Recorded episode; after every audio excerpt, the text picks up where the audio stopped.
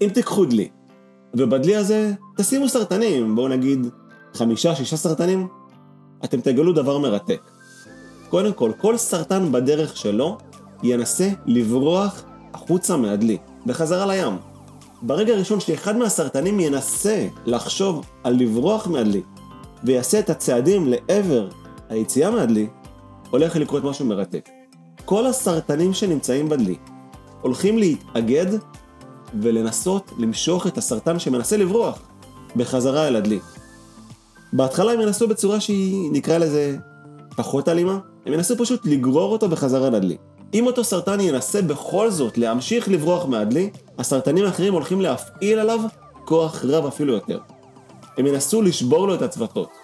ואם אחרי שהם ישברו לו את הצוותות, הוא עדיין ינסה לברוח, כל הסרטנים שנמצאים בדלי הולכים להרוג אותו. הם יעשו את כל המאמצים כדי שאותו סרטן לא יצא מהדלי, לא יצא שלם מהדלי. ואם הוא כבר בכל זאת מנסה ומתעקש, הסרטן הזה דינו מוות.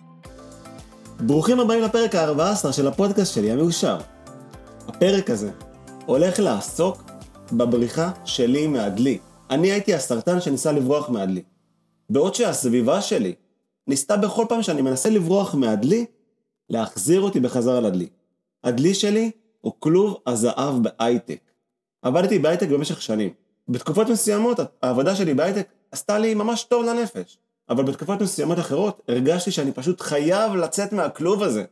הייטק גרם לי להרגיש במקומות מסוימים תסכול, שחיקה, הרגשתי פשוט שיש עליי לחץ מטורף. וכל מה שאני צריך לעשות עכשיו הוא פשוט לצאת מהכלוב. אבל יש בעיה. כלוב הזהב בהייטק הוא מקום מאוד מאוד נוח. יש לכם בתוך הכלוב הזה את כל מה שאתם רק רוצים. אוכל טעים, אנשים מעניינים, נוחות, משכורת טובה. הבעיה היא שבכל מה שאתם נמצאים בכלוב, הכלוב הזה דואג שתישארו בו כמה שיותר זמן. הכלוב הזה, יש לו מטרה אחת, לדאוג שאתם לא תצאו מהכלוב, והוא יעשה את כל המאמצים כדי שתישארו בכלוב הזה. ואם זה אומר שיהיה לכם בכלוב הזה אוכל טעים, ותן ביס, ומלא מלא סוגי עוגיות, שמי מכיר אותם בכלל, מראש שהן נדירות והן חדשות בארץ. הכלוב הזה יעשה את הכל כדי שיהיה לכם הכי נוח בעולם. הכלוב הזה, ההייטק, ידאג שלא תצליחו לצאת ממנו. ובכל פעם שרק תנסו בטעות לחשוב על לצאת מהכלוב הזה, כל הסביבה שלכם הולכת לגרור אתכם בחזרה לכלוב. עכשיו תבינו, אין לי, אין לי שום דבר נגד הייטק, אני חושב שלעבוד בהייטק זאת החלטה ששינתה לי את החיים. העבודה שלי בהייטק לימדה אותי הרבה דברים על עצמי. הקיפה אותי באנשים חכמים, עזרה לי לפתח מיומנויות וכישורים שעוזרים לי בכל יום ובכל רגע נתון. אין לי שום דבר נגד הייטק. פשוט מתישהו הרגשתי שכבר אין לי איזון בין בית לעבודה, ואני תמיד צריך להיות זמין, גם בשעות הערב. 11 בלילה אתה צריך להיות זמין עם הטלפון והמחשב, וגם אם עכשיו אתם במסעדה, ולא משנה אם אתם עם חברים, תעזבו את הכל, תפתחו את המחשב כי יש קרייסיס, ואתם צריכים להציל את המצב, כי אין מה לעשות, יש תקלה, ואתם האדם שאחראי לתקלה הזאת, אתם חייבים לפתור אותה עכשיו. היו לי ימים שפשוט הייתי חייב להגיע לעבודה חולה, 39-40 מעלות חום, והייתי חייב לעבוד. מי בכלל חשב על לקחת ימי מחלה? לא, יש עבודה. סביבת ההייטק היא סביבה מאוד מאוד דורשנית, תובענית. כדי להיות בהייטק חייבים תמיד להיות הכי טוב. בכל רגע נתון להפוך לגרסה הכי הכי טובה שיש. אם אתם שנייה אחת תמצמצו ותהיו שאננים, יביאו מחליף. אני אפילו יכול לספר לכם על מקרה שאני בעצמי ראיינתי מחליף שלי. כלומר, אני עשיתי ראיון עבודה לאדם שברגע שקיבלתי אותו לעבודה, פיטרו אותי. תבינו איזה אבסורדי זה, זה הייטק. לפני שנתיים עבדתי בחברת סטארט-אפ בתל אביב. החברה הזו הייתה נהדרת, מכל המובנים. שמחתי מאוד מאוד לעבוד בחברה.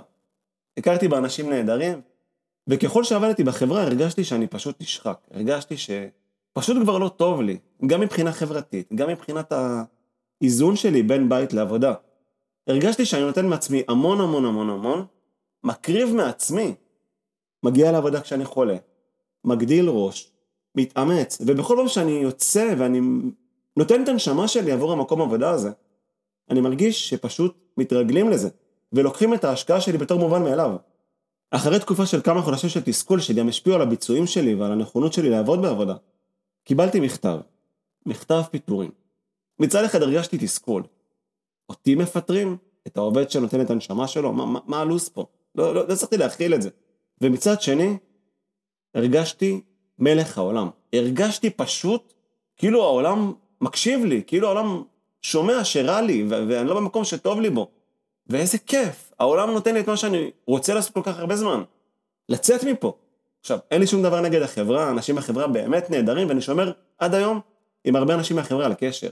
אבל עצם העובדה שפיטרו אותי, בין אם זה היה כי פתאום הביצועים שלי ירדו, ובין אם זה היה כי לא הייתי מרוכז, ובין אם זה כבר בגלל שהחברה נקלעה לקשיים כלכליים והתחילה להתחיל סבב של פיטורים, שמחתי שפיטרו אותי. אחרי שפיטרו אותי מצאתי המון המון זמן פנוי. התחלתי פתאום להקשיב בזמן הפנוי שלי, לנפש שלי, התחלתי לעשות דברים שאני אוהב. דברים שממלאים אותי וגורמים לי להרגיש משמעות בעולם. הפיטורים מההייטק עזרו לי לתפוס רגעים של נחת ושקט. כלומר, הייתה לי את ההזדמנות לקום בבוקר, פתאום ב-4-5 לפנות בוקר, להניע את המכונית שלי ולהגיע לים, צופה בזריחה. מי בכלל חשב על זה כשהייתי בהייטק? הייתי כל כך עייף וכל כך מתוסכל וגמור, שמי בכלל התאמץ לקום מוקדם יותר כדי ליהנות מהזריחה? מי חשב על זה בכלל? ככל שהזמן עבר, הסביבה שלי, החברים, המשפחה, וכל האנשים שמכירים אותי, ניסו להחזיר אותי בחזרה לכלוב הזהב. האמת, שבכל רגע נתון מנסים להחזיר אותי לכלוב הזהב. אפילו תוך כדי שאני מקליט את הפודקאסט הזה. ואני הצבתי לעצמי מטרה. אני יוצא מהכלוב הזה. ואם אני כבר מוכן לחזור לכלוב ההייטק, במרכאות, אני אהיה מוכן לחזור בתנאים שלי. אני אהיה מוכן לחזור לעבוד בהייטק, אך ורק לחברות, שאני יודע שהן מפתחות מוצר משמעותי, מוצר שמעניין אותי, מוצר שברגע שאני אעבוד באותה חברה, אני ארגיש שהעבודה והעשייה שלי באותה חברה ממלאים אותי. חברות למשל שעוסקות בהתפתחות פיננסית, התפתחות אישית, ויש הרבה חברות הייטק שעוסקות בזה. החלטתי שאם אני כבר חוזר להייטק, אני מתכוון לחזור אך ורק למקומות שאני יודע שאני הולך לספוג מהם השראה. שאני יודע שאני אוכל להיות שם בעל משמעות ובעל ערך. מקומות שאני ארגיש שהם ממלאים אותי ולא שואבים ממני אנרגיה. טוב חברים, אז הגענו לחלק האחרון של הפרק ה-14. האמת, הפרק הזה היה פשוט טוב עבורי. במהלך הפרק הרגשתי תחושה של אושר. הרגשתי מלא, הרגשתי שלם, ואני מאוד מאוד שמח על הבחירה שלי. וכן, גם אם לפעמים החיים מושכים אותי בחזרה לדלי, והחיים מנסים למנוע ממני להגשים את המטרות שלי, שאני מאמין בדרך שלי, וכל עוד אני מאמין בה, העולם הטוב הזה ימשיך לזמן לי הרבה מאוד טוב. הפרק הבא הולך לעסוק בספר מרתק, ארבעת ההסכמות. פרק חשוב בהתפתחות האישית שלנו בתור אנשים. אני מזמין אתכם להאזין לפרק הבא. תשתפו, תפיצו, תעשו לי לייק. חצו על הכפתור של ה subscribe במסך, זה עוזר לי לקדם את האלגוריתם, וככה יותר ויותר אנשים נחשפים לתכנים הללו. לכל מי שרוצה או רוצה ליצור איתי קשר, אני מזמין אתכם לפנות אליי באמצעות האימייל שלי. האימייל שלי זה עדי יעקב, פודקאסט, שטרודל gmail.com. עדי זה A-D-I-Y-A-A, פודקאסט זה פודקאסט, שטרודלג'ימל.קום. תודה רבה חברים. ניפגש בפרק הבא.